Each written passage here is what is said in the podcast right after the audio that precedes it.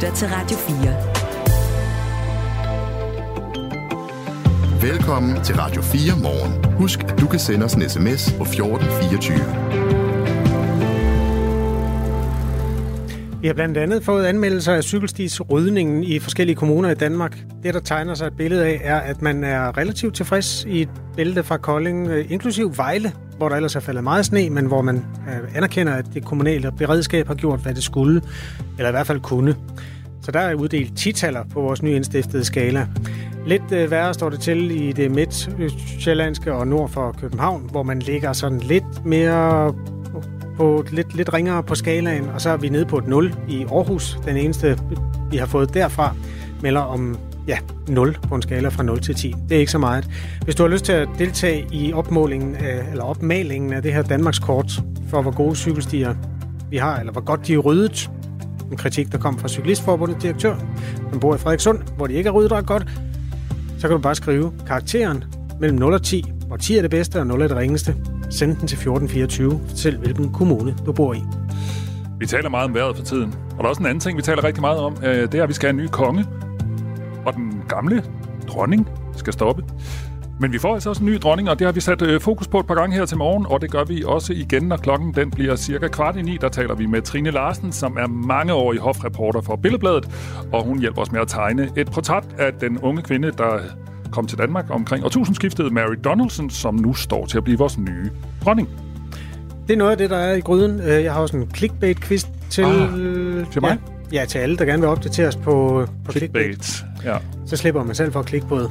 Klokken er 7 minutter over 8. Jeg hedder Kasper Harbo. Jeg hedder Michael Robrecht. Glædelig onsdag. Tak. Det her er Radio 4 morgen. Mennesker, der bor i Randers Kommune, eller i hvert fald den sydlige del omkring virksomheden Nordic Waste, kan være udsat for øget sundhedsfare. Virksomheden har nemlig tilbage i december brugt det sundhedsfarlige støv hvid mikrofiller i forsøget på at stabilisere jorden for at forhindre yderligere jordskred. Vi har fortalt om jordskred, der risikerer at øh, glide ned i vandet og dermed via en å forurene de indre danske farvande. Men et andet problem er altså det her støv, som er fløjet rundt i luften ved Nordic Wastes matrikel. Det har ifølge billeder i en rapport fra Arbejdstilsynet lagt sig som en tynd dyne på både biler, container og jorden uden for selve virksomhedens matrikel. Det vildfarende støv kan udgøre en øget sundhedsrisiko for de mennesker, der bor tæt på Nordic Waste. Lisbeth E. Knudsen er professor i toksikologi ved det Sundhedsvidenskabelige Fakultet på Københavns Universitet. Godmorgen. Godmorgen. Hvordan kan hvid mikrofiller udgøre en sundhedsrisiko? Ja, der er jo en grund til, at Arbejdstilsynet har nedlagt et, et straks påbud, og arbejdet er stanset.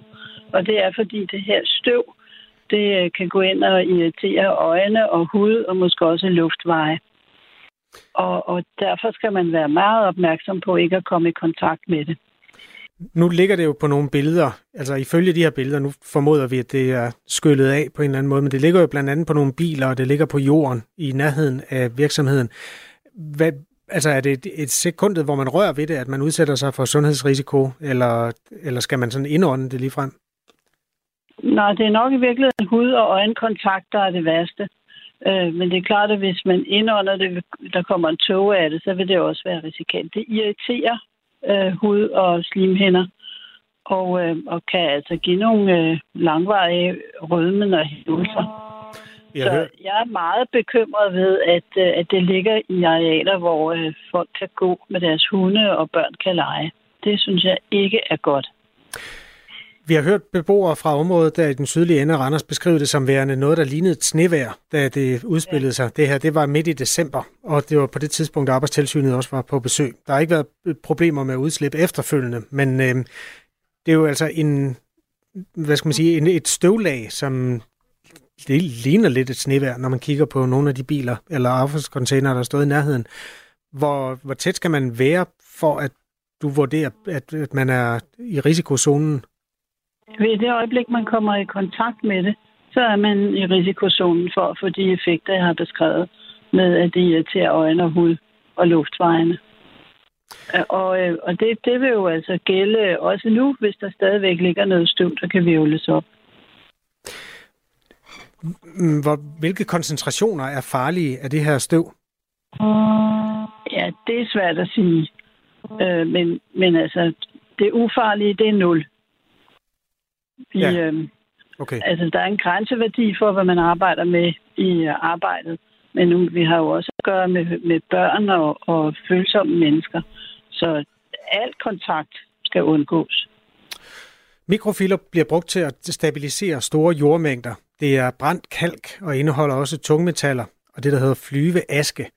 Normalt bliver det anvendt til at stabilisere den slags jord, som Nordic Waste har liggende. Det er jo en virksomhed, der renser forurenet jord, og som har eh, flere millioner tons liggende af det. Og det er altså også den jord, der har givet sig til at flytte sig, og har givet anledning til store bekymringer om, hvorvidt det trænger ned i den lokale Alling Å. Hvad skal man gøre, hvis man har mistanke om, at man selv eller ens barn har været i kontakt med det her hvid mikrofiller? Øh, man skal skynde sig at vaske alt øh, tøj, øh, som kan tænke sig at indeholde støvet. Og selvfølgelig også at vaske sig selv og barnet. Vaske hår, vaske hud og få det af sig. Meget mere kan man ikke gøre, end selvfølgelig at observere, om øh, man får nogle hudreaktioner, eller om øh, det klør i øjnene, svir i øjnene. Vi mennesker kan jo selv styre, om vi hører de advarsler, der bliver udstedt, for eksempel i radioen, øhm, men det kan dyrene jo ikke. Hvordan kan det påvirke altså fugle, eller jeg er ikke klar om, der færdes rådyr og, og harer og den slags. Det er meget sandsynligt, at de også kommer forbi. Hvordan kan det påvirke dyrelivet? Jamen, de vil jo få samme øh, irritationer, gener, og, og øh, hvis de øh, spiser af det, men det tror jeg nu ikke, de gør, så øh, kan de godt øh, øh med meget høje koncentrationer dø af det. Men øh, jeg er mere bekymret for husdyr, fordi hvis man har sine løbende, sine hunde løbende rundt i det øh, forurenede terræn, så vil de jo få det på pelsen og bære det hjem. Så jeg vil sige, at hunde og katteejere skal lige være opmærksom på, om deres øh, husdyr har været ude og, og blevet udsatte. Er der nogen forhistorie for, at det her det har ført til, at mennesker er kommet til skade i Danmark? Uh, nej, og jeg vil jo ikke kalde det komme til skade. Jeg vil sige, at jeg blevet påvirket af det. Okay. Uh, jeg vil ikke sige, jeg kan ikke sige 100 procent nej. Jeg har i hvert fald ikke kunne finde noget om det. Og det er jo så producenten, der skal gøre opmærksom på det. Det er Aalborg Portland. Aalborg Portland producerer hvid mikrofiller, øh, stoffet, som også indeholder rester af cement. Ifølge Aalborg Portmans, Portlands sikkerhedsdatablad, så er sundhedsmetallet omfattet af reglerne for farligt affald. Det kan have en hudætsende effekt og medføre rødmen og sortdannelse. Vi har også her på Radio 4 talt med en af de 30 medarbejdere, der blev fyret hos Nordic Waste i sidste måned, da man indstillede driften på grund af de her jordskred, som er beskrevet. Vedkommende ønsker ikke at være med i Radio 4, men nævnte, at vedkommende i længere tid gik rundt i det her støv, uden at være udstyret med værnemidler som masker eller briller. Manglen på det har også ført til straks påbud fra Arbejdstilsynet efter et besøg midt i december, viser agtindsigter, som vi her på radioen er i besiddelse af. Blandt andet noterede Arbejdstilsynet, at en betydelig støvudvikling på pladsen ses i skæret fra projektører, som lægger sig på vandrette flader, som for eksempel biler og renovationsspande. Når du hører det her, Lisbeth E. Knudsen, hvad er din opfattelse så af sikkerheden på den her øh, virksomhed? Det er helt uhyrligt. Altså, vi, det er simpelthen forfærdeligt, at man ikke har øh, fulgt de mest elementære sikkerhedsforskrifter, som øh, er, at man skal beskytte sig mod kontakt ved at have briller på, handsker øh, og, og måske åndedrætsværn. Så, så det er helt berettiget af arbejdstilsynet med det samme er trådt ind og sagt, her må ikke arbejdes mere. For et par år siden begyndte miljøsagen om PFAS-forureningen at rulle. Det her svært nedbrydelige stof, som flere borgere fik optaget i deres krop i større mængder efter at have spist kød fra kalve, som havde græsset nær en brandskole, hvor man brugte det her PFAS i årtier i brandskummet. Er der nogle ligheder mellem de sager? Der er den lighed, at øh, vi her har at gøre med et, et stof, som en bred gruppe kan blive udsat for, uden at vide det. Men jeg vil sige, at farligheden er anderledes, fordi ja, øh, det her mikrofiller, det øh, kan man vaske af. PFAS, det kan man ikke komme af med ved at vaske. Tak fordi du var med, Lisbeth E. Knudsen, professor i toksikologi ved det Sundhedsvidenskabelige Fakultet på Københavns Universitet. Hos Randers Kommune oplyser man til Radio 4, at man ikke har oplevet problemer med støvet, som blev konstateret midt i december. Hvad der er sket i perioden før det, øh, vides ikke, men øh, der henvises til Nordic Waste virksomheden, som ikke har ønsket at kommentere arbejdstilsynets påbud og ikke er vendt tilbage på vores henvendelser om sagen. Klokken er kvart over otte. Jeg, jeg har ikke talt på, hvor mange gange jeg har hørt fra folk, ej, I er bare sådan en power couple. Skilsmisse, livskrise og en familie, der pludselig skal være to. Og I kan bare det hele. Hver uge inviterer Marie Sloma Kvortrup en kendt dansker ud i sin kolonihave til en samtale om knuste hjerter, Og så knækker jeg fuldstændig sammen. Jeg falder til gulvet. splittede venskaber Der knækkede filmen. Der kunne jeg ikke mere. og hvordan man rejser sig og kommer videre. Og det gik jo også op for mig, at alt det, han har bildt mig ind, det er jo en stor fed løgn. Lyt til Skilsmissen i Radio 4's app eller der, hvor du lytter til podcast. Radio 4. Hvor er det fucked up, det jeg har levet i. Ikke så forudsigeligt. Har du din telefon ved dig? Jeps. Har du set, at jeg lige har sendt dig noget? Ja, det så jeg godt. Du har sendt mig en krone, kunne jeg lige se. Jeg går lige ind. Prøv lige at åbne det. Det er Mobile Pay, Mm. vi taler om. Ja. Jeg er lige ind i den. Ja, ja. Du har sendt mig en... Den er lidt sløv aktivitet, er det den, man skal trykke på? Ja. Ja. Du modtog penge, så har du sendt mig en krone og et billede af en pi- revolver, pistol, jeg ved ikke, hvad det hedder. Håndvåben. Et Ja. håndvåben. Hvordan opfatter du det? Jamen, nu ved jeg, at du er en sød og flink mand, og så tænker jeg, vi var ude at drikke en cola i går, jeg skylder dig halvdelen for den, så det er sådan set, det burde gå den anden vej. Men hvis jeg nu ikke kendte dig, så ville jeg tænke, det var meget mærkeligt at få sendt en pistol. Det er ret udbredt i stalking- og afpresningskredse, at man bruger mobile pay. Altså den her pengeoverførsel, som i sin tid blev opfundet af Danske Bank, og nu hedder VIP Mobile Pay, til at genere folk. Og Ja. det er det, jeg prøver på her, ved at sende dig en krone og et billede af en pistol. Og det nye i den her sag er, at man rent faktisk vil forhindre den type øh, afpresningsforsøg og den type stalking. Det er jo sådan en, en måde at genere en...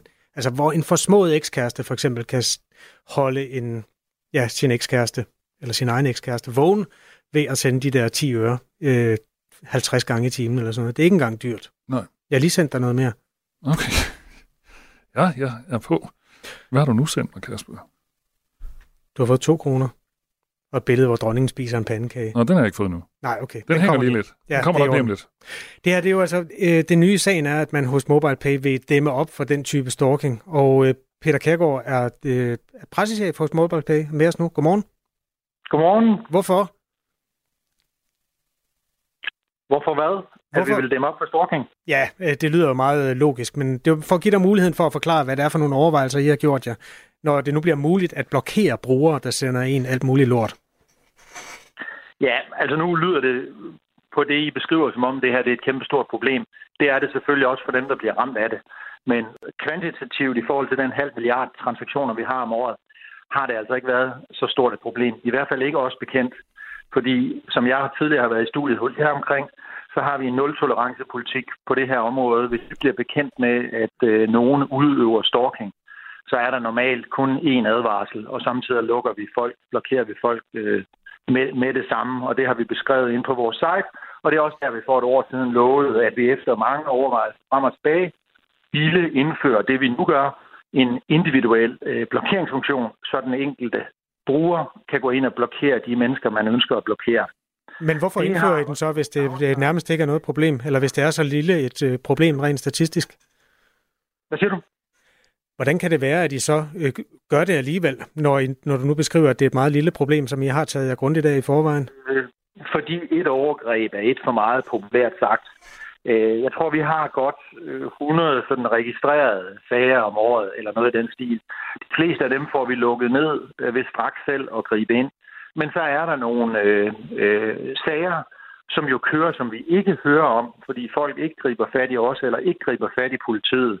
Øh, det kan også være, som I antyder, hvis, hvis, hvis der i rockermiljøet udøves øh, trusler, så kan det være, at man ikke har lyst til at inddrage os. Det kan være, at man ikke har lyst til at inddrage politiet. Og så er det klart, så kan det blive øh, øh, meget ubehageligt, at man gennem øh, vores betalingssystem kan lave sådan nogle øh, øh, verbale trusler mod hinanden. Pressechef hos øh, MobilePay er altså med her, det er Peter Kærgaard, og øh, der er to ændringer. Dels kan man nu blokere mennesker, man ikke har lyst til at få flere penge fra. Det lyder lidt paradoxalt, men det er jo altså forbundet med de her, øh, den stalking eller øh, chikane Chikane, på anden ja. måde. Den anden mulighed, eller den anden nyskabelse, det er, at man ikke længere kan optræde anonymt. MobilePay, det er, for at sige det lige ud, også blevet en meget anvendt telefonbog. Når man ikke kan, nødvendigvis kan krakke folk, fordi de har hemmeligt nummer, så kan man samtidig finde ud af, ved hjælp af MobilePay, øh, hvem det er, der gemmer sig bag et givet nummer, hvis man nu får en sms af den ene eller den anden slags. Og øh, det, der er så også nogen, der hidtil har kunnet gemme sig bag navnet, hvor de bare hedder Petersen, eller øh, mand med hat, eller et eller andet. Og den ændring øh, indtræffer altså også nu, så man ikke længere kan være anonym i MobilePay. Det lyder jo meget fint, at dem, der stalker andre, de ikke kan være anonyme. Men det betyder jo også, at hvis man gerne vil leve et fuldstændigt liv under radaren, fordi man måske netop har en voldelig ekskæreste, ikke længere kan være anonym. Hvilke overvejelser har I gjort jer om det, Peter Kærgaard? Jamen, det har vi gjort os øh, mange overvejelser omkring. Begge dele er jo på en eller anden måde forbundne, de her ændringer. Øh, vi har vurderet i en øh, samfundsmæssig og samlet kontekst, at øh, der har været gennem tiderne for mange øh, private handler. Det er jo et kæmpe fænomen, at folk øh, handler med hinanden, og det er jo alt sammen fint. Øh, hvor folk udgiver sig for at være en person. Øh, man udgiver sig for at være søde yrser, men i virkeligheden er man dumme børge.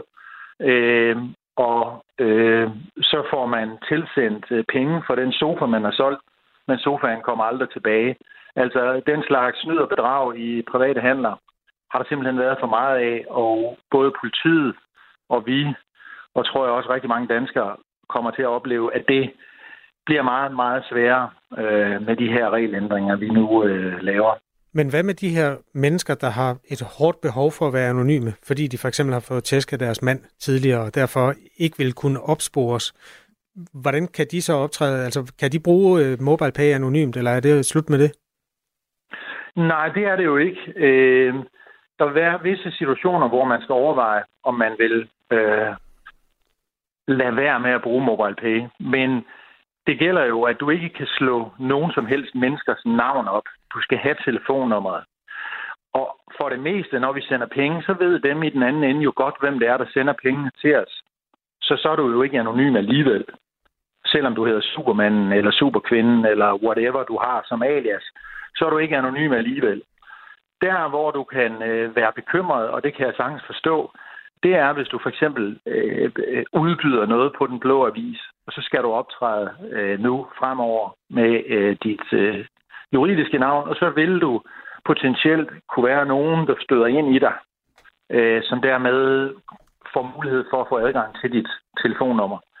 Så er det jo så så heldigt, at vi netop laver den øh, blokeringsfunktion, som I nu lige har omtalt her i programmet, at så får man mulighed for straks at lukke ned, hvis det så skulle udløse, øh, at der kommer utilsigtede kommentarer til en. Peter så på den måde er der en fin sammenhæng mellem de her to ting. Mm. Jeg siger ikke, at det dermed bare er, er, er at alt er godt. Øh, fordi der er hele tiden modstridende overvejelser, når man laver sådan nogle ændringer her. Mm.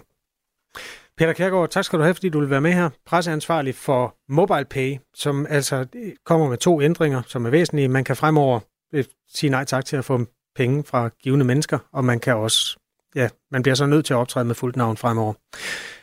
Klokken er tre minutter i halv ni. Du lytter til Radio 4 morgen. Ah, syv minutter i halv ni. Ja, bare, bare så vi ikke hvor folk ud af steder og tror, de har mere travlt, end de har. Det er faktisk rigtigt. Ja. Tak. De seneste uger der har vi talt rigtig meget om dronning Margrethe og den kommende kong Frederik. Men vi har ikke talt så meget om vores kommende nye dronning, Mary. Så her til morgen har vi sat øh, fokus på hende, fordi hvordan klarer helt almindelig Mary Donaldson fra Tasmanien den komplette forvandling til dronning af Danmark. Ret godt, mener Anna Thysen, som er kommunikationsrådgiver, der fortæller, at hun har en af de stærkeste brands, altså Mary, i kongehuset. Ja, hun, altså hun har faktisk et af de stærkeste. Altså hun er vel, øh, altså det ligger nærmest på lige, lige, så, lige så godt og lige så stort som øh, kronprinsens. Det bliver man vel ved med at sige indtil på søndag. Ja, det gør vi. Øhm, og så ja. har hun selvfølgelig overgået af dronningen med, med, med meget lidt, men hun er ekstremt populær, og hun har et ekstremt øhm, stærkt brand. Og jeg tror også, hun er den i kongefamilien, der øhm, tænker mest over det. Og ifølge Anna Thysen, så hænger det her stærke brand blandt andet sammen med, at hun både er kvinde og kronprinsesse, og øh, det er noget, befolkningen godt kan lide. Altså, at, at hun, at det faktum, at hun kommer fra, altså hvad skal man sige, ingenting, det gør hun ikke, men hun kommer jo ikke ud, hun er ikke af adelig slægt, hun er ikke, øh, hun er ikke, hun er ikke royal, hun er en almindelig kvinde fra Tasmanien i Australien, der bliver prinsesse. Og det synes, tror jeg nok, især kvinder, er helt fantastisk. Og så gør hun det godt, så opfører hun sig som en. Hun siger ikke ret meget, hun øh, er fuldstændig, altså hun, hun virker som om, hun er født prinsesse, og det er rigtig stærkt. Sådan siger altså Anna Thyssen, som er kommunikationsrådgiver. Hun siger også, at en af forserne, altså en af fordelene hos vores kommende dronning, er, at hun ikke siger alt for meget. Ikke når man er kongelig. Ikke når man er så øh, kongelig, altså er kronprinsesse og skal være Danmarks dronning. Så er det rigtig godt, at man ikke siger ret meget. Så fremstår hun jo meget, altså hun fremstår jo nærmest sådan lidt mystisk, og at man selv kan, man kan selv øh, altså man, man kan simpelthen sætte hende op på et pedestal, fordi når man ikke siger ret meget, og det man siger er meget velovervejet, eller hvis ikke hun har forberedt sig, så er det altid meget kort, så kan man ikke falde ud af rollen så nemt. Hun siger jo ikke noget, der generer nogen. Den nuværende kronprinsesse og kommende dronning, altså Mary, hun har altså prøvet at håndtere et par kriser på det seneste. Blandt andet, da hun udtalte sig for allerførste gang, da skandalen om kostskolen Herlufsholm brød ud. En skole, som både prins Christian og prinsesse Isabella gik på, og som er blevet anklaget for vold, grov mobning og seksuelle krænkelser, altså blandt eleverne. Mobning skal forebygges og bekæmpes, sagde Mary, og det var hendes hovedpointe, da hun blev interviewet. En håndtering øh, af den sag, synes øh, Anna Thyssen dog ikke, hun klarede helt vildt godt. Det gjorde hun rigtig, rigtig dårligt. Derfor har hun jo lige præcis sagt for meget på det forkerte tidspunkt. Hun udtaler sig, øh, altså hun bakker jo fuldstændig op om sin egen, det er jo ikke engang bare en, en, et protektorat, det er, en, det er hendes egen fond med hendes eget navn, som hun selv startede. Og derfor har hun jo sagt, øh, i princippet det rigtige jo, men i konteksten i forhold til, at hendes egen søn går på en kostskole, en meget elitær kostskole, for primært velhævende øh, menneskers børn, at øh, der, der, får, der, der får hun ikke, øh, altså hun får simpelthen ikke lavet en forbindelse mellem, at selvfølgelig dur det ikke, at hendes søn går på den skole. Der er hun simpelthen for langsom, men det er hele kongehus jo. Men det er jo med vilje, man har sat øh, kronprinsessen til at øh, hvad skal man sige, udtale sig i den her sag. Kronprinsen siger jo ikke et ord, og jeg vil stadigvæk sige, at hvis det var ham, der havde sagt noget, så jeg, jeg er 100% sikker på, at øh, kronprinsessen klarede, havde stadigvæk klaret den bedre. Han havde slet ikke formået det. Og det her med at øh, håndtere tingene bedre, eller det man stiller op til i pressen bedre end den kommende kong Frederik, det får Anne Thyssen til at tro, at hun måske, altså Mary Donaldson kommer, eller ja, Mary Donaldson, det var det, hun hed, da hun kommer til, vores kommende øh, dronning, dronning Mary, kommer til at overstråle vores kommende konge. Ja, på nogle punkter tror jeg, hun gør. Og det tror jeg heller ikke gør noget. Jeg tror i hvert fald ikke, danskerne har noget imod det. Han skal selvfølgelig ikke fremstå, som om han øh, er under tøflen. Men en stærk kvindelig øh, pendant til en, en, den fødte konge, øh, det er lige noget, danskerne godt kan lide i 2024 med ligestilling og øh, altså at, at hun påtager sig rollen i lige så høj grad som ham og ikke går tre skridt efter og bare tager sig af børnene. Det er noget, danskerne godt kan lide. Mm. Og der har også været andre kriser, blandt andet den her med, at øh, dronningen fratog Joachims børn øh, de her prinsetitler, hvor også Mary udtalte sig, og senest om kronprins Frederiks tur til Madrid, hvor der både har været rygter og spekulationer om utroskab. Og i de her kriser, øh, så har hun sympatien fra os danskere, lyder det fra Anna Thyssen, som altså er kommunikationsrådgiver og indehaver af PR-byrået We Do Communication. Jamen, hun er vel, altså hvis der er, hvis der er tale om en, en krise, vi har altså nærmest 85 procent opbakning til, til landet, så jeg bliver nok nok også nødt til at sige, hvis man har så stærk opbakning, så skal der godt nok øh, jokkes i spinaten, før danskerne bliver sure. Mm. Så, men jeg vil tro, i forhold til øh, øh, den her Madrid-gate, som, som mange, også medier, slet ikke har ville øh, beskæftige sig med, der er det vel hende, der står stærkest af de to Altså, da jeg har fået mange, jeg har udtalt mig om, at han skal, nu, nu bliver han konge, så skal der altså ikke være flere øh, svipture, brugte jeg til, til Madrid. Hold da op, så fik jeg i hvert fald på, læst og påskrevet teksten af danskerne, at jeg skulle blande mig udenom. Mm. Øh, og jeg anede ikke, hvad der var foregået, og jeg var bare sådan, hey, det sagde jeg nu heller ikke noget om. Men der er også en del, der sådan udtrykker, hvad skal man sige, større opbakning til Mary. Altså, det er jo hende, der bliver offeret i den her. Det er hende, der bliver, hendes mand tager ned til Madrid, sover åbenbart i en eller anden lejlighed, øh, bor ikke på hotel og vågner op i en eller anden dames lejlighed, eller øh, står, går i hvert fald ud fra den kl. 8 om morgenen.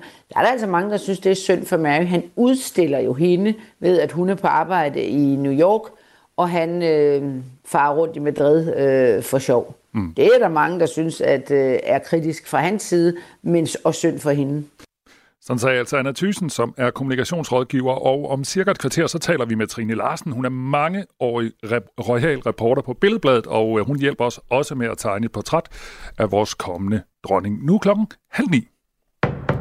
Nu er der nyheder på Radio 4. Straffen for falsk anmeldelse bør være lige så alvorlig som straffen for at blive dømt for voldtægt. Sådan lyder det fra Mikkel Bjørn, folketingsmedlem for Dansk Folkeparti lige så fuldstændig øh, frygteligt det er at blive udsat for en voldtægt, øh, jamen lige så fuldstændig frygteligt er det at blive udsat for en falsk anmeldelse om øh, voldtægt, altså en dokumenterbar falsk anmeldelse. Men den formulering bekymrer et bestyrelsesmedlem i Foreningen for Voldtægtsoffres Vilkår, Kirstine Holst. Jeg er ikke enig i løsningen for Mikkel Bjørn, og ligesom jeg personligt heller ikke mener, at forhøjet straffe for voldtægt vil forebygge voldtægtsforbrydelser, så mener jeg det heller ikke i forhold til falsk anmeldelse og går ud fra det med et forebyggelsesperspektiv. Mikkel Bjørn ønsker at forhøje Strafferammen for voldtægt er op til 8 års fængsel. Hvis voldtægten har været af særlig grov karakter, kan gerningsmanden blive idømt op til 12 års fængsel. I mange undersøgelser ligger den andel af falske anmeldelser omkring eller lidt under 10 procent. Altså i hver tiende sag er der tale om en falsk anmeldelse. I den største danske undersøgelse lå andelen for eksempel på 7,3 procent, og det er altså sager, hvor kvinden selv indrømmer, at hun løg, eller hvor det er så evident, at hun lyver, at politiet sigter hende for falsk anmeldelse. Ifølge juraprofessor Sten Schaumburg Müller kan man godt ændre strafferammen for falsk anmeldelse af voldsigt, som Dansk Folkeparti foreslår, men han peger på, at det vil have virkninger ind i resten af retssystemet. Politiet vil få mere at lave, anklagemyndighed og domstol vil få mere at lave, fordi man så skulle op i nævningesager, og de tager længere tid øh, end øh, almindelige sager. Fængslerne vil også få mere at lave, øh, og, og på den måde kan man sige, at der det her forslag ligger sig jo i, i forlængelse af en lang række andre forslag, hvor man har hævet strafferammen, uden rigtig at tænke på, at det koster øh, for, for retssystemet i den anden ende. Det kriminalpræventive råd lancerer nyt undervisningsmateriale, der skal sætte gang i diskussioner om samtykke. Det skriver de i en pressemeddelelse. Mange unge har svært ved at spørge til eller aflæse, om der er samtykke til sex. Det viser en nylig undersøgelse fra det kriminalpræventive råd. Sex uden samtykke har været strafbart siden 2021, men samtykkeloven har ikke løst problemet. Cirka 14.000 kvinder udsættes hvert år for voldtægt, skriver det kriminalpræventive råd. Det nye undervisningsmateriale er udarbejdet af Sex og Samfund i samarbejde med det kriminalpræventive råd. Regeringen ligger op til at hente sundhedsmedarbejdere uden for EU for at komme manglen på hænder på sygehusene og i ældreplejen til livs. Det skriver Berlingske. Anne-Sophie Felt har mere. Der skal snart være forhandlinger i Folketinget om mere udenlandsk arbejdskraft til sundhedsområdet. Og før dem så siger indrigs- og sundhedsminister Sofie Løde til Berlinske, at regeringen kigger i retning af Indien og Filippinerne. Indien og Filippinerne har tilkendegivet, at de er parate til at indgå en eller anden form for samarbejde om rekruttering af sundhedspersoner. Og vi går nu i dialog med de to lande for at blive klogere på, hvordan et eventuelt samarbejde konkret kan skrues sammen, siger ministeren. Beretninger om mangel på arbejdskraft på sygehuse og i ældreplejen har de seneste mange år har, har lyttet de seneste mange år, og fremtiden ser ikke lysere ud. Berlingske henviser til tidligere fremskrivninger lavet af Finansministeriet, som viser, at der i 2035 vil mangle op mod 15.000 social- og sundhedsassistenter. Gråvejr de fleste steder med stedvis tåge eller rimtåge Temperaturer mellem 3 graders frost og 3 graders varme. Der er stadig risiko for sne og isglatte veje i hele landet, så pas godt på derude. Det var nyhederne her på Radio 4 med Angela Brink. Nu er der mere Radio 4 morgen. Det her er Radio 4 morgen. Husk, at du kan sende os en sms på 1424. Cykelstierne er ikke til at køre på, og det er uacceptabelt, mener Kenneth Øreberg Krav, der er direktør i Cyklistforbundet. Som alle opdagede, kom der rigtig meget sne i sidste uge, og det er forståeligt, at det kan tage noget tid, men den tid er gået nu, og flere af landets kommuner har ikke ryddet cykelstierne ordentligt, siger Kenneth Ørberg Krav. Det, vi synes, der er problematisk, det er, at, øh, at der altså er altså stadigvæk ikke ryddet ordentligt. Jeg, den, den sidste cykeltur, jeg tog mig i går aftes, altså det var stadigvæk øh, bumpet og usikkert og med risiko for at vælte. Og vi kan jo se, at, øh, at øh, der kommer flere folk ind på skadestuerne, og det er, det er jo altså ikke bare for sjov det her. Øh, der er jo mange mennesker, der har cyklen som deres primære transportmiddel. De har tilrettelagt en hverdag, de bor et sted, eller har en uddannelse, et arbejde, eller går i skole, eller hvad de nu gør, øh, og, og er vant til, at cyklen er det, der binder deres liv sammen. Øh, og selvfølgelig skal vi acceptere, at der kommer en, øh, en kæmpe snestorm, øh, at, øh, at så går det hele lidt i stå, men, men det skal jo ikke være sådan, at når der er gået en lille uge efter, at, øh, at så er tingene stadigvæk øh, uholdbare. Kent Ørberg Krav bor i Frederikssund, som er en af de kommuner, der har fået rigtig meget sne. Men det er i det østjyske, det står værst til på landsplan, siger han. Aarhus er, er faktisk nok det, vi hører mest om fra vores medlemmer.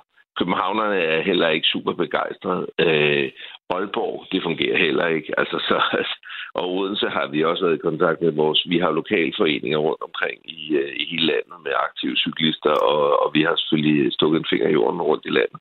Og vi må bare sige, at det, det fungerer. Altså, det er, det er kritisabelt hele vejen rundt. Og jeg fornemmer også, at man fra kommunernes side, som er dem, der står med ansvaret, heller ikke er, er, er sådan helt op og ringe over øh, egen indsats på det her område. Så jeg synes, der er plads til lidt forbedring. Vi har da også lokalforeninger med aktive cyklister her på Radio 4. Mm. Eller aktive lyttere i hvert fald, der har en cykel, som har testet cykelstierne i en hel masse forskellige kommuner. Skal vi ikke starte med de jyske kommuner øh, fra bunden af, for eksempel Kolding? Jo, og vi bad øh, lytterne, eller jer, der lytter med, om ligesom at øh, give sådan fra 0 til 10. Hvis øh, alt ser godt ud, så var det en 10, ikke? Mm. Og hvis alt ser skidt ud, så, øh, så skal man have en nuller. Og hvad siger du, Kolding? Den kan jeg ikke lige se. Har du det er selv? Michael Jensen. Han skriver 10 til Kolding, men vi fik heller ikke voldsomt meget sne. Men han er meget tilfreds. Og så op til Vejle. Øhm, der får de også 10, selvom det er is og glat overalt. Men øh, de gør sgu, hvad de kan, skriver Ronny. Mm. Aarhus, er et rummeligt menneske. Ja, Aarhus 0000 er der en, der skriver til os. Og øh, en anden skriver øh, om Skanderborg Kommune. Cykelsti 9, altså det ser godt ud. Veje 3, det er Alex, der skriver fra Skanderborg. Så fik vi øh, ryddet op der. Vi har ikke fået sms'er længere nordfra. Enten er de deres telefoner snedet inde, eller også er de bare ligeglade med den her debat, fordi de kører bil. Under alle omstændigheder, så tror jeg, vi rykker til Sjælland, og vi starter sådan ved Kalumborg. Der er Lærke, hun har skrevet til os. I Kalumborg, der bliver det desværre kun til et total for, i parentes, manglende snerydning. Det skal gøres bedre. Tak for et godt program, er Lærke så sød at slutte med at skrive øh, i sms'en der til 1424. Og så har vi også fået en fra Frederikssund. Øh, der er en, der skriver, Frederikssund er generelt, generelt rigtig fint ryddet. Øh, er cyklet selv her til morgen, så jeg er ikke enig med formanden. Formanden, ja. han gav dem fire, ikke? Var det ikke jo, sådan noget? det var Kenneth Ørberg Krav, som vi lige hørte fra Cyklistforbundet. Han sagde, at øh, det var ikke så godt. Han havde været ude at cykle i går ned til den lokale håndboldklub, og der så det ikke så godt ud. Men altså, øh, nu er der en anden, der skriver, det ser meget godt ud, Frederikssund. I Ballerup, der får de to ud af 10, skriver et menneske til os. Næstved får 0 Altså, der rykker vi lige ned på Sydsjælland. Mm-hmm. Og så tager vi lige til Holbæk. Der får de fem fra vores lytter Jesper. Altså midt i skalaen. Nogenlunde okay. Så tager vi lige til København. Stort rundt 0 til Nørrebro, siger Joachim. Nå. Ja. Og ja, så en anden lytter skrev om det, at København fik en 8. Så det kommer nok an på, hvor i København man kører øh, ja. på cykel. Prøv Østerbro. Det kunne være, det var det er bedre der. Gentofte får 6 på den her skala. Og det er vist, hvad vi når. Jeg har faktisk lige tikket ind inden for Åben Rå. Så tager vi lige Sydjylland til allersidst. Der er øh, standen på cykelstierne minus 5. Så de er ikke særlig godt ryddet. Nej, det tror jeg ikke. Det her det er jo en uh, debat, som uh, Cyklistforbundets direktør Kent Ørberg Krav han rejste, og han mener i øvrigt også, at uh, det kan handle om, hvordan man prioriterer mellem bilister og cyklister. I de større byer synes han, man i højere grad bør prioritere cyklisterne, også over bilisterne. Hvis du ligger og kører rundt i en, i en bykerne i en bil i, øh, i sne, jamen så kører du måske 25 km i timen, og, og det kan da være højt sat. Øh, og det er altså ikke forbundet med særlig stor risiko ud over den materielle. Men hvis du kommer på en cykel, eller hvis du er på gåben, jamen, øh, så, så kan du altså vælte, og så, kan du, så har, taler vi om brækket håndled, vi taler om skuldre, vi taler måske om, om hovedskader eller brækket arme. Øh, og det, det, jamen, det, det er jo en sygemelding, vi kigger på, og det er måske også øh, veje men for dem, der er allermest uheldige. Så det er jo ikke for sjov, at vi går ud og siger, at, øh, at øh, vi skal have ryddet de cykelstier, fordi det er faktisk farligt for folk. Jeg har et konkret eksempel med en anestesisygeplejerske i det fynske, som, øh, som cykler på sin arbejdsplads på Odense Universitetshospital, og Og hun har, det, det, det er det, der er hendes transportform, og hun har, som jeg forstår det, ikke særlig mange andre muligheder. Og øh, altså, det kan jo ikke nytte noget, at, at ting går i, i stå ude omkring, fordi folk ikke kan komme frem til deres arbejdsplads. Så, øh, så vi, må, vi, må, vi må forvente af kommunerne, at de har et beredskab, øh, og de er lidt mere på stikkerne, når der sker sådan en hændelse, som, øh, som den næste år bliver været udsat for. Sådan lød det fra Kenneth Ørberg Krav, der altså er direktør i Cyklistforbundet. Klokken, den er... Jamen, der er lige nå, kommet... Nå, nå, nå, der, der, der er et nordjysk menneske, der har hørt vores appel for lidt siden, og nå, vi har okay. fået en anmeldelse af cykelstierne i Aalborg Kommune nu. Den gode mand Brian, han øh, skriver, vi er skræmme vågne nordpå. Cykelstierne i Aalborg ser skidt ud. Max 2. Og vi har også lige fået, mens vi snakkede, øh, en, en fra Frederiksberg, altså fra Københavnsområdet. 000. Nå. Radio 4. Ikke så forudsigeligt. Gitte fik et stort chok. Ja. Har du set den historie? Nej. Hvor, hvor får du din historie fra? Ja, det er lidt forskelligt, men i dag har jeg været på BT.dk. Mm. Gitte fik et stort chok. Gitte fik, eller faktisk ikke, uh, Gitte fik stort chok. Gitte fik stort chok. Af overskriften, man er jo nødt til at klikke. Gjorde du? Ja, ja, det gjorde Nå, jeg da. Okay. Det er en fin journalistisk disciplin, når man er på de medier, der lever af, at folk klikker på deres historier, at lave overskriften så lækker, at man ikke kan lade være.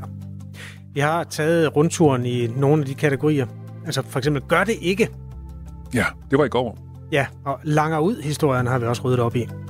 I dag skal vi rydde op i fik stort chok historien. er du klar? Ja. Øh, Vasue om science uheld. Han er okay, men fik stort chok. Det er fra Formel 1'ens verden. Hvad tror du, øh, han fik et stort chok over? Det er Carlos Sainz, den spanske Formel 1-kører. Jeg siger det som jeg, jeg ved intet om Formel 1. Øh, han kørte af banen. Mm, mere og, eller mindre, ja. Og fik et stort chok. Ja, det er faktisk rigtigt. Det er, en, det er en ret voldsom historie i virkeligheden. Det var dengang, der var Formel 1 Grand Prix i Las Vegas. Okay. Hvad er det, halvanden måned siden eller sådan noget. Fik stort chok. Han fandt ud af, at når man, eller det fandt de alle sammen ud af til deres store forskrækkelse, at når de der Formel 1-biler, de kørte hen over brønddækslerne, de der store kloakdæksler, der dækkede over tunnelsystemet under Vegas, så suger de de der øh, dæksler op. Og det vil sige, så lå der sådan et 50 kilos dæksel på vejen lige pludselig. Fik stort chok. Ja, fik kæmpe chok. He's okay. That uh, I think it was a bit shocked because very surprised. He didn't expect to eat something in the middle of the. Frederik Vassue, der er teamchef hos Ferrari. Han fik et stort chok. Ja, han fik et kæmpe chok. Og jeg fik et point. Ja, det gjorde Hvis det er en quiz. Ja, øh, du kan lige få den der. Tak. Nummer to. Øh, Gustav stod og tissede, da han kiggede ned og fik stort chok. Det er... Øh, det er jo bedre end at få et lille chok, ikke? det er... det er nogle... Vi taler om reality-problematikken. Øh, reality-personligheden. Gustav Salinas stod og kiggede ned og fik et stort chok, da han tissede. Ja, han tissede øh, rødt. Nej, hans øh, testikler var hævet. Ah, okay. Ja, det er Uddyber han over for dagens DK. Ja. Ingen, ingen point til mig. Nej, der får du øh, det den her. Sidste øh, spørgsmål i Fik Stort Chok-quizzen, som ja. er altså dagens clickbait-quiz. Gitte fik et stort chok. Det var ja. hende, jeg indledte med. Det er ja. en af de helt øh, aktuelle historier. Hvorfor fik Gitte et stort chok? Ah, giv mig lidt hjælp, bare. Det har noget med vejret at gøre. Nå, okay. Øh, fik stort chok. Gitte fik stort chok. Gitte fik stort chok. Sad hun i en bil på E45 og fik stort chok? Ah. Nej, Gitte hun øh, gled på de glatte veje. Oh, Gitte fik ligesom så mange andre. Og øh, her er vi også ude i en lille anmeldelse i virkeligheden. Pludselig siger det smut, og så var benene væk under mig, siger Gitte Slotfeldt til BT, øh, som altså bor i Køge Kommune, et villakvarter i Bjæverskov, hvor hun skriver, eller siger, Snerydningen her er ikke eksisterende. Der ligger et tykt lag is overalt. Skriver Gitte, som altså fik et stort chok. Stort chok. Det var en lille rundtur i uh, clickbait-landskabet, som jo også er en god mulighed for at blive opdateret på de nyheder, man ikke har set. Og du havde en rigtig. Ja, det var da bedre, den går. Ja, ja, langt bedre. Det her er Radio 4 morgen. Husk, at du kan sende os en sms 1424. Dansk Folkeparti mener, at man bør hæve straffen for en falsk anmeldelse af voldtægt, og det er altså et forslag, der møder kritik fra voldtægtsoffret. Hvis man anmelder et menneske for voldtægt, og anmeldelsen viser sig at være falsk, der er straffen i dag bøde eller fængsel indtil 6 måneder. Og Dansk Folkeparti foreslår, at straffen skal være den samme, som man får for at blive dømt for voldtægt, hvor der er mulighed, op, øh, hvor der er mulighed for at dømme op til 8 års fængsel. Det forslag er de som sagt kritiske over for hos øh, foreningen foreningen Voldtægtsoffers Vilkår, fordi falske anmeldelser for voldtægt går under samme paraply som alle andre falske anmeldelser. Øh, anmeldelser. Og, øh, øh og det øh, giver øh, utryghed med det her forslag, som øh, Dansk Folkeparti øh, har foreslået. Øh, men lad os lige, inden vi øh, hører lidt fra den her debat, vi havde tidligere på morgen, lad os, for, lad os lige forstå, hvordan den nuværende lovgivning er skruet sammen. For hvad er egentlig en falsk anmeldelse? Det spurgte vi Sten Schaumburg Møller om. Han er juraprofessor ved Syddansk Universitet. En falsk anmeldelse er jo, hvis man har forsæt til øh, at anmelde noget, som ikke er rigtigt. Det vil sige, at man ved godt, at det her, det er ikke... Altså, man kan anvende indbrudstyveri eller et eller andet for at, at få noget forsikring, så er det jo en, og man ved godt, at der er aldrig sket noget som helst. Eller man kan anmelde en voldtægt, og man ved godt, at det var egentlig ikke voldtægt, men, men der kan være, man kan have nogle grunde til det. Så det er jo altså for, for så vidt Øh, øh, groft nok, og, og, og, men det falske, der skal altså være en hensigt, et forsæt, som vi kalder det i juraen, til øh, øh, at, at det er falsk. Altså man skal gøre det med vilje, så at sige. Sådan sagde altså Sten Schamburg Møller, der er juraprofessor ved Syddansk Universitet. Og hvis man vælger at hæve strafferammen for falsk øh, voldtægtsanmeldelser fra 6 måneder til 8 år, så vil det altså også have konsekvenser for retssystemet. Altså det her det er jo meget, meget voldsomt forslag, kan man sige. Ikke? Øh, men, men 16 gange øh, øh strafferamme. Det vil jo have nogle, nogle virkninger ind i retssystemet. Det er der ingen tvivl om. Politiet vil få mere at lave, anklagemyndigheder og domstole vil få mere at lave, fordi man så skal op i nævningesager, og de tager længere tid øh, end øh, almindelige sager. Fængslerne vil også få mere at lave, Øh, og, og på den måde kan man sige, at der, det her forslag ligger sig jo i, i forlængelse af en lang række andre forslag, hvor man har hævet strafferammen, uden rigtig at tænke på, at det koster øh, for, for retssystemet i den anden ende. Straffen for falsk anmeldelse bør altså være lige så alvorlig som straffen for at blive dømt for voldtægt, hvor der er mulighed for at øh, dømme op til 8 års fængsel. Sådan lyder det fra Mikkel Bjørn, som er folketingsmedlem for Dansk Folkeparti. Men ideen bekymrer Kirstine Holst, som er bestyrelsesmedlem i Foreningen for Voldtægtsoffres Vilkår. Hende havde vi med tidligere på morgenen i en debat med Mikkel Bjørn, og her bliver han allerførst spurgt, altså Mikkel Bjørn, ind til hvorfor straffen for falske anmeldelser af voldtægt skal være lige så hård som at blive dømt for voldtægt. Jeg synes, det er naturligt, at der er en balance mellem de to ting, øh, fordi fuldst, lige så fuldstændig øh, frygteligt det er at blive udsat for en voldtægt, og der er Dansk Folkeparti, jeg tror, et af de eneste partier, der generelt er tilhænger af en markant øh, højere øh, straf for øh, netop voldtægt. Øh, jamen lige så fuldstændig frygteligt er det at blive udsat for en falsk anmeldelse om øh, voldtægt, altså en dokumenterbar falsk anmeldelse. Og, og det at have sådan nogle øh, rygter hængende på sig selv, når anmeldelsen falder, øh, eller hvad skal man sige, anklagen falder fuldstændig fra hinanden, jamen det er jo noget, der er livsødelæggende øh, resten af ens liv. Øh, og derfor synes jeg ikke, der er noget urimeligt i, at der er en eller anden form for balance mellem øh, straffen for øh, henholdsvis det at blive udsat for voldtægt, og så det at komme med en falsk anklage, for jeg vil faktisk påstå, at de to ting kan være øh, lige så øh, livsødelæggende og lige så øh, traumatiserende øh, på, på, på hver deres måde selvfølgelig. Øh, og, så, og så bare lige kort indledende kommentar til, til det, du sagde indledende. Det rigtige strafferammen for voldtægt i dag er op til 8 år, men den gennemsnitlige øh, straf for voldtægt, den er altså nærmere halvanden to års fængsel. Øhm, så så, så, så det, det, det, det er desværre ikke sådan, at vi straffer voldtægt så hårdt, som, øh, som strafferammen giver mulighed for. Så er det på plads. Christine Holst, hvad er det, der bekymrer dig, når du hører Mikkel Bjørn sige det her? Øhm, først og fremmest så vil jeg lige slå fast, at, at øh, falske anmeldelser af voldtægt, det hører ind under en generel paragraf omkring falsk anmeldelse, hvor alle slags falske anmeldelser hører ind under. Mm. Men jeg er fuldstændig enig med Mikkel Bjørn i, at man skal jo ikke spille politi og retssystems tid, og det skal have konsekvenser at anmelde falsk. Og jeg er enig i, at det rammer et menneske rigtig hårdt at blive anklaget for noget vedkommende ikke har gjort, og det er forbundet med stor social stigmatisering at blive anklaget for voldtægt, uanset om man har gjort det eller ej. Men jeg er ikke enig i løsningen for Mikkel Bjørn, og ligesom jeg personligt heller ikke mener, at forhøjet straffe for voldtægt vil forebygge voldtægtsforbrydelser, så mener jeg det heller ikke i forhold til falsk anmeldelse og gå ud fra det med et forebyggelsesperspektiv, Mikkel Bjørn ønsker at forhøje. Men vi kan som samfund øh, gøre noget i forhold til konsekvensen af den falske anmeldelse ved den sociale stigmatisering. Og jeg, jeg mener, at ønsket fra Mikkel Bjørn, det kaster yderligere brænde på et bål, som brænder så rigeligt i forvejen og bidrager til mere stigmatisering. Hvordan det? Jamen det gør det ved, at øh, fokus på falske voldtægtsanmeldelser som et væsentligt politisk emne, det, jeg mener ikke, det er proportionelt, da der er relativt få, og en stor del af ved anmeldelserne, der udpeges der ikke nogen konkret person.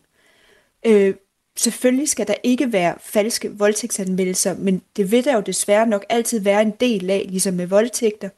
Men jeg mener, problemet det er stigmatiseringen, som offrene for falske anmeldelser rammes af, og det skal vi arbejde med på en anden måde. Mikkel Bjørn, der er lige et par kritikpunkter her. Lad os lige tage dem lidt ad gang. Mm. Lad os lige begynde med det sidste her. Altså, du, du har, som jeg forstår, Kirstine Holt, så har du simpelthen blikket rettet det forkerte sted hen.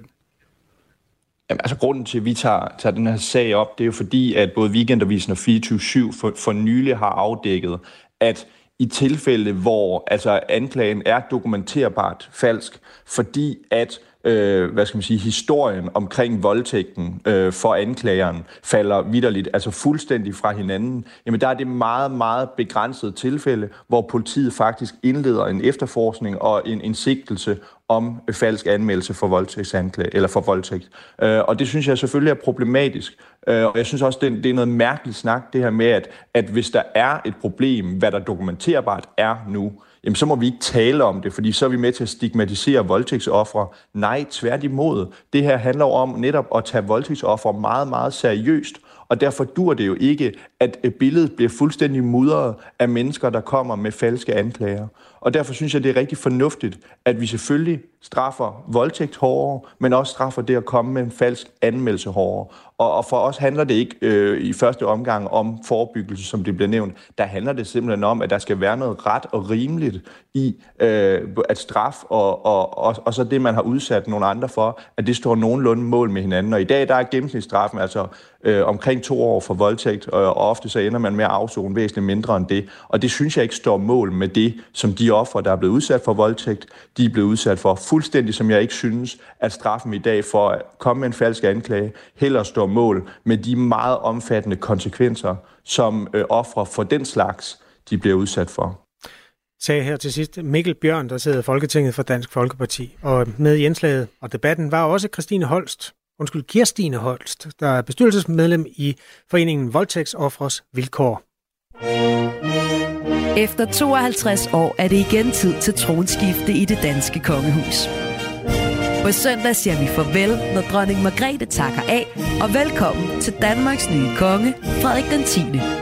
Lyt med live fra kl. 13.00. Radio 4. Ikke så forudsigeligt.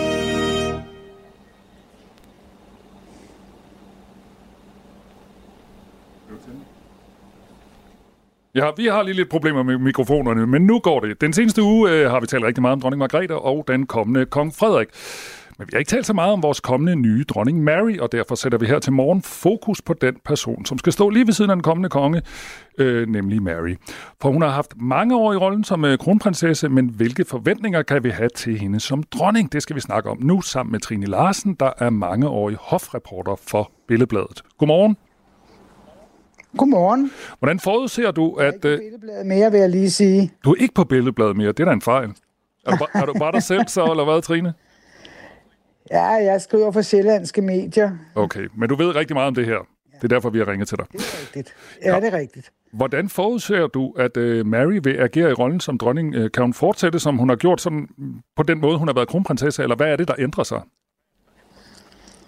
Ja, altså der er jo nogle andre opgaver, hun får nu, og der er også opgaver, som man kan sige, dronningen har haft, som de skal være fælles om nu, øh, øh, Mary og Frederik, men, men øh, hun, hun kan sagtens fortsætte det gode arbejde, hun har lavet. Hun har allerede nu, i de mange år, hun har været kronprinsesse, kastet sig over nogle øh, vigtige ting, som, øh, som giver mening, blandt andet børns trivsel og mobberi og kvinders ligestilling og alt sammen sådan nogle rigtig gode øh, ting, som passer godt til en kronprinsesse og en kommende dronning. Men passer de egentlig også, når man skal være dronning? Fordi det er jo sådan meget konkrete øh, sager, hun er gået ind i, og jeg tænker da ikke, at vores nuværende dronning har været på den måde så inde i så konkrete sager. Kan man stadigvæk fortsætte med det, når man er dronning?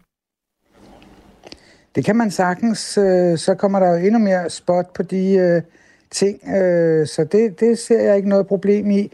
Men det er klart, at der kommer nogle andre ting, som øh, også tidsmæssigt, som gør, at, at øh, Mary måske ikke kan kaste sig over øh, øh, de specifikke sager på samme øh, intensive måde, som hun hidtil har gjort, fordi det er tidskrævende opgaver. Men øh, jeg ser ikke nogen øh, grund til, at hun ikke skulle kunne være øh, protektor, for eksempel, for de øh, ting, som hun har startet op. Blandt andet øh, Maryfonden er jo en af kronprinsessens øh, hjertesager, og der øh, øh, skal der måske nogle, nogle øh, andre folk på, eller flere folk, eller hvad ved jeg, men, men øh, lige så intensivt, som hun har arbejdet med det, kommer hun nok ikke til. Vi taler med Trine Larsen, som er mangeårig hofreporter. Hvad kan hun egentlig lære sin svigermor, dronning Margrethe? Altså, er der noget, hun sådan i sin fremtidige rolle, hvor hun kan kigge på hende og sige, om der er virkelig noget at lære her? Ja, altså jeg tror, hun har kigget øh, godt i alle de år, hun i snart 20 år, hun har været her, fordi det er store sko at skulle udfylde. Det kan vi jo også høre i alle de her øh, øh, dage her, hvor øh, alle taler om, hvilken stor betydning dronningen har haft øh, for Danmark. Øh, så det er meget, meget store sko, hun skal udfylde, men det tror jeg også, hun kan. Hun har jo øh, øh, vist, at hun er øh, evner jo helt fantastisk at træde ind i i den kongelige rolle, øh, hun er, har fået. Hun øh, er en ganske almindelig øh, pige fra Tasmanien, og øh, som bliver forelsket i en dansk prins, og så øh, kommer hun herop øh, til et helt nyt land, skal have helt nye øh, vaner, helt nye venner, helt nyt sprog, og det synes jeg, hun har klaret helt fantastisk, og så er hun blevet mor til fire øh, imens også, så jeg... Øh, Øh, altså, det er jo en, en, en øh, talentfuld og gæv, øh, kronprin, øh, gæv kronprinsesse, vi har, som øh, jeg tror bliver altid af dronning. Hun er meget dedikeret til opgaven og øh, udfylder den altså 120 procent, synes jeg. Tænker du egentlig, øh, Trine øh, Larsen, at det er en fordel eller en ulempe for hende i, hendes, i sin nye rolle her, at hun skal at hun, at hun har været, øh, haft en sådan helt almindelig eller ret almindelig opvækst, og hun ikke selv er kongelig eller har været på de bonede gulve øh, øh, før, altså da hun var barn og ung? Ja, altså jeg ved, at hendes tilgang til det jo har jo været, at altså, øh, alt er nyt, og øh, så har hun formentlig suget endnu mere til sig. Jeg tror, at hun øh, er blevet den øh, kronprinsesse, hun er, Øh, selvfølgelig ligger det jo i, i gener og alt muligt andet, at hun øh, magter det, men, men hun er måske gået ekstra ind til opgaven og er blevet endnu mere, altså øh, der er mange, der siger, at kronprinsessen er meget kontrolleret, altså at hun skærer ikke ud, og der øh, har jo heller ikke været en eneste fod sat forkert i de næsten 20 år, hun har været her, så øh, hun, er, hun går jo nok øh, endnu mere seriøst til opgaven, end hun ville, hvis hun var blevet født kongelig. Jeg ved, du synes, vi mangler lidt at se hendes skraldgrine, for eksempel. ja, jamen det er rigtigt. Det er mere, altså, men jeg synes jo, at hun øh, øh, næsten er for øh, dygtig, er for kontrolleret, for pæn, øh, og det er på alle måder for pæn. Altså, hun er jo meget, meget smuk også at se på, og, og hvad hedder det, øh, også tøjmæssigt fuldstændig pletfri altid. Øh, ja, jeg mangler måske at, at se, hvordan hun øh, er i situationer, som øh, er sådan lidt uden for, for bogen. Hvis du så sådan øh, ser på den tid, der kommer altså fra på søndag og så fremover, hvad tænker du, at hendes, bliver, øh, bliver hendes største udfordring som, øh, som dronning? Jamen altså, sådan som jeg ser på det, så, så ser det ikke ud som om, at, at hun har nogen som helst udfordringer med noget som helst inde ved kongehuset. Hun virker jo virkelig, virkelig komfortabel i rollen, og altså hendes største opgave fremover bliver jo også at støtte Frederik. Øh, hun øh, bliver jo ikke sådan en dronning som den dronning, vi har. Øh, forstået på den måde, at vores regerende dronning har nogle andre opgaver, og dem skal de jo så sammen udfylde nu. Øh, men altså, hun er jo også, øh, dronningen har jo også set, hvilke talenter øh, kronprinsessen har, så derfor har hun jo også gjort og sørget for, at hun kan være rigsforstander, for eksempel, hvis alle er væk. Mm. Og det er en meget, meget stor gave til hende. Det øh, var jo noget, der for eksempel ikke har overgik prins Henrik. Altså, han øh, kæmpede jo også for den ligesom ligestilling, at han også kunne være rigsforstander, når resten af familien var væk fra Danmark. Men øh, det blev han aldrig, men det er kronprinsessen blevet, og dermed øh, så kan hun også som dronning træde til og være rigsforstander, når, hvis øh, kronprinsen og ja, alle andre er ude at arbejde. Mm. Så det er også en stor gave, og det er noget, der viser, at øh, i hvert fald den kongelige familie har stor tiltro til, at hun kan klare det. Sådan sagde Trine Larsen, som altså er mange år i hofreporter. Tak fordi du var med her. Jamen selv tak. Godmorgen. Og, ja, godmorgen. Og fra klokken 13 på søndag, der sender Radio 4 live fra tronskiftet. Anders Stjernholm og Radio 4 Morgens Anne Philipsen er værter, og de lover fuld fejring og hyldes den nye konge alt det der. Men også et kritisk og humoristisk blik på, hvorfor vi egentlig har et kongehus. Om fem minutter går programmet Frontlinjen med Peter Ernstved Rasmussen ombord i diskussionerne om krigen, som angiveligt er tættere på. Det er den i hvert fald i retorikken. Hvor er du, og hvem er du, hvis krigen kommer? Som den civilforsvarsministeren spurgte forleden. Det er om fem minutter. Klokken er ni. Du har lyttet til en podcast fra Radio 4. Find flere episoder i vores app, eller der, hvor du lytter til podcast. Radio 4. Ikke så forudsigeligt.